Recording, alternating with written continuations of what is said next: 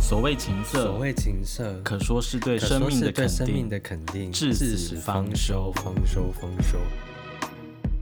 嗨，大家好，八代一的情色论。那今天一样是由这个小书童 X 来跟我们一起来陪读，一起来导读。OK，所以我们今天就是要直接进入到理论的核心就对了。对，好的，内在经验中的情色这一章，他想要讲的就是说，有些东西是由内而外的，发自从里面就是出来的这个经验，比如说出神或是狂喜这种，看似你要失去意识、失去理智的时候的这个状态，是内在经验中的情色里面想要找的核心的东西。我觉得你有点跳太快了。为什么他要去讲这个内在经验？我我自己的感觉啦，就是当我们在实践情色或是什么时候，我们都会有一个瞬间，就是会进入所谓的那个什么狂喜或是出神这种状态嘛。嗯，那我觉得八大一可能就是观察到他这样子的一个状态之后，他觉得要怎么去接近这个状态，他才提出了这个内在经验这个概念，去去指导情色的核心，是不是比较像这种感觉？对，所以我们接下来就后面章节就是要专门去处理情色所表现出来的禁忌与愉悦嘛。那接下来就是几个禁忌，比如说对死亡的禁忌、对繁殖的禁忌，或者是又提到杀人、狩猎跟战争，就是后面几章会处理的议题。那我曾经有听过赖守正老师他在成功大学的演讲，那他里面有抓到三个重点，第一个是八代一他提出了人懂得工作，然后对死。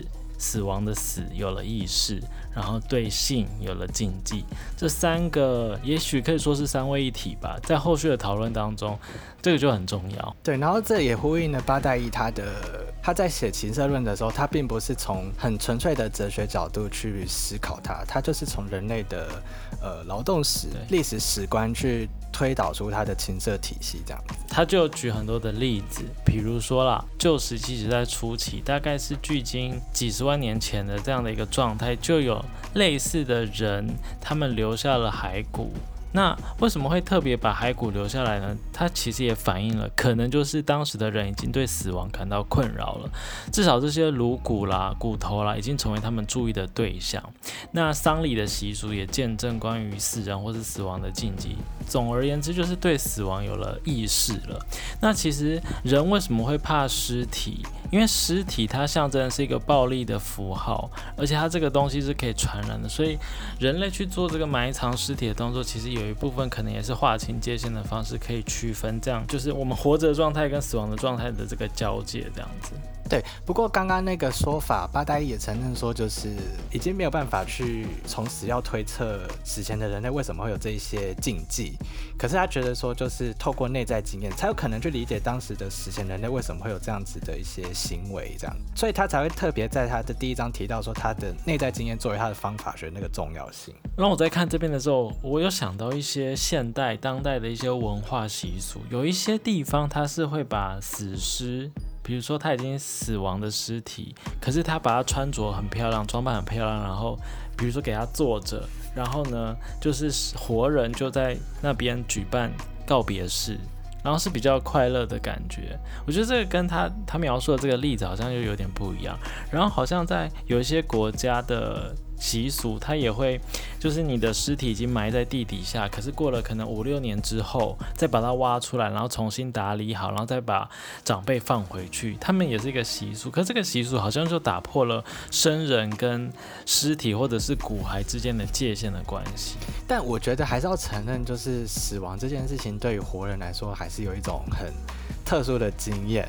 那不管我们是跟他划清界限，还是像你刚刚说的，把它从坟墓里面挖出来，然后一起相伴，我觉得某种程度都是要去逾越死亡带给我们的那种恐惧感吧。嗯，然后这张还有一个很重要的部分，就是说为什么对死亡有禁忌，就是因为死亡它会打破工作理性的这个世俗时间嘛。可是呢，就是如果人类社会没有工作的话，其实我们就要无时无刻的去回应暴力的驱力。就是原始社会的这个状态这样子，所以工作反而有这个舒缓的作用，然后让人类不用立即回应这样的一个状态，这样子。那所以这些死亡的禁忌就有它确立的基础嘛，就是它让这个工作的界限能够更稳固的被运作起来。其实不光是死亡了，还有暴力的禁忌跟性的禁忌都是一样。嗯，因为我觉得这个非常重要的是，在八代一的推导里面，所有的禁忌好像都是要去防范那些暴力嘛。没错。我觉得我们现在很像战战兢兢的在讨论这个文本，但这是好事，因为表示我们对于这个文本有恐惧。那就是你知道，人类就是因为对于这个状态有恐惧，才就是更真切的活着。是一个动力啦，简单来说就是这样。对，这让我想到，就是他在刚刚我提到那本内在经验里面，他有提到有一种有一些经验，他把它叫做非知的经验，无法用理性、无法用知识去理解这些经验，它才是成为人类就是继续探索自己的一些动力。嗯哼，那我们就要继续探索喽。好，接下来第三章就是关于繁殖的禁忌。繁殖有哪些禁忌吗？它其实有点像是对于死亡的禁忌一样，死亡的禁忌是古时候的人，他就是用这个骸骨的埋葬嘛，就反映出对死亡可能是有意识的。那同样的繁殖的话，反映的是勃起的阳具的这个形象，可能在有些壁画上，或者是有一些石雕雕刻的情况下，就有这个勃起的阳具，那反映出也是对性行为有所意识嘛。但八代也承认他不能确定性禁忌的来龙去脉或确切适用的情形，但是他至少。少从史料里面，他有发现这些情况，就表示说对性行为是有所意识的这样子。那这章里面也提到关于乱伦的禁忌，或者是精血跟分娩的这个血的禁忌，就是血它其实也承载了这个 扰乱日常常规的这个状态的符号嘛。那这些禁忌都是对于暴力的恐惧。好，我这张的笔记讲完了。那可是你刚刚在那个。死亡的禁忌嘛，嗯哼，提到的暴力是要防止人类脱离工作岗位嘛？那繁殖的禁忌这边，他有没有提到说他要防止的暴力是什么？哦，就是如果性行为你把它想成这种呃耗费，因为它很耗体力嘛，而且它会让这个工作的时间被剥夺掉嘛，所以透过繁殖的禁忌还是可以稳固。工作时间、理性时间的这个运作，它其实跟死亡的禁忌一样，都是让这个工作时间更稳固。不同的种族里面都有乱伦的禁忌，也就是说，让这个家户内的这个成员不会就无时无刻的发生性关系，然后产生更多的后代这样子。OK，那我们刚刚已经处理完情色里面的两个两大禁忌形式嘛？对，一个是对死亡的，然后一个是对繁殖的。对，然后八大一接着就要处理说这两个禁忌，他们之间彼此很很亲密的一个关系，对不对？对，没错。但但我觉得有意思的是。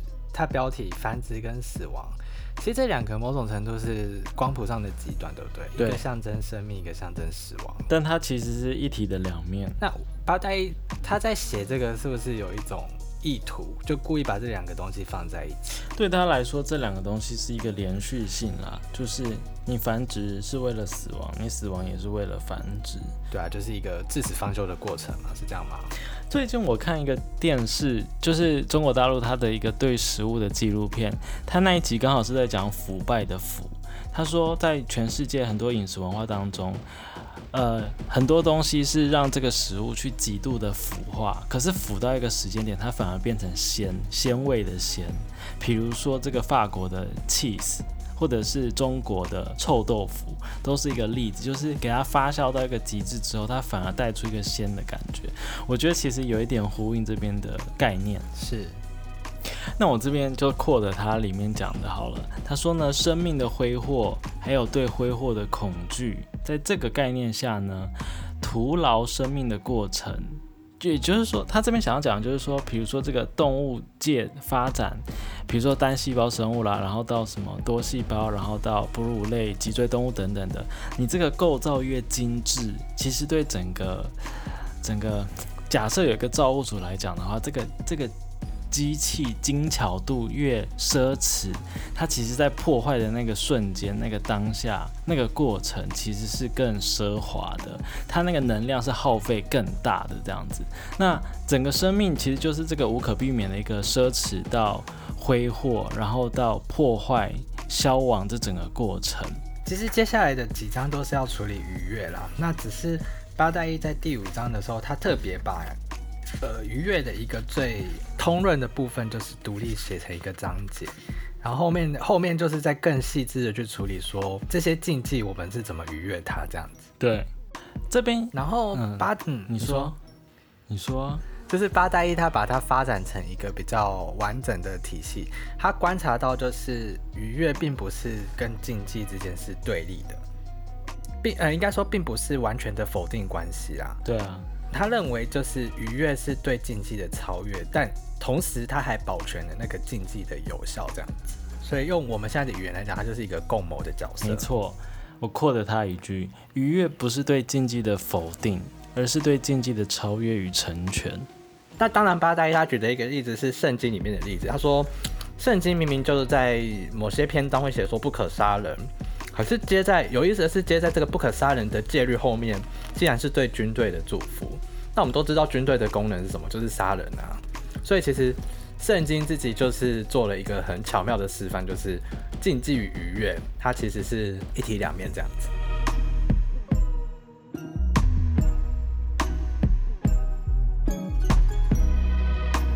回应你刚刚说的那个杀人禁忌啊，他这边就有提到说，如果没有杀人禁忌的话，也就是说我们日常生活中就可以很轻而易举的去杀人了。